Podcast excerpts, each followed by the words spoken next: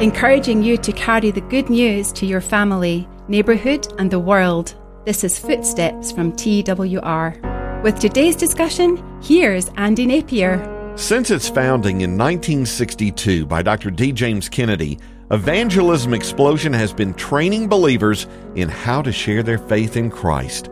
John Sorensen, the president and CEO of Evangelism Explosion International, joins us. And John, EE truly is an international ministry.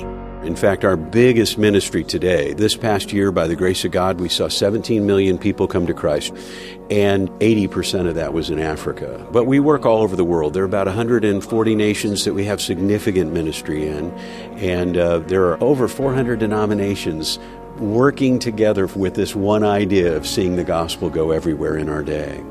And practically speaking, how do you do this? Yeah, really, EE is a simple ministry in that we believe in equipping and training regular, ordinary Christians to witness to their neighbors, to their loved ones, to their work associates, yeah, to strangers that they meet as they're going through the highways and byways of life. It was a simple idea that God gave Jim Kennedy. He had this aha moment when he asked the question, What would the world look like if every Christian knew how to witness? And what difference would that make to the church and to the world? You know, one time a reporter said, Sounds like you're trying to Christianize America. And he goes, No, I'm trying to Christianize the world. And that's the truth. Really, all over the world, we have a billion evangelical Christians today, by most people's reckoning. If every one of them could witness this year, would witness this year, the world would be radically and quickly changed.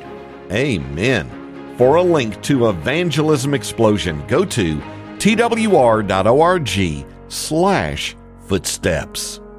Footsteps is a production of TWR.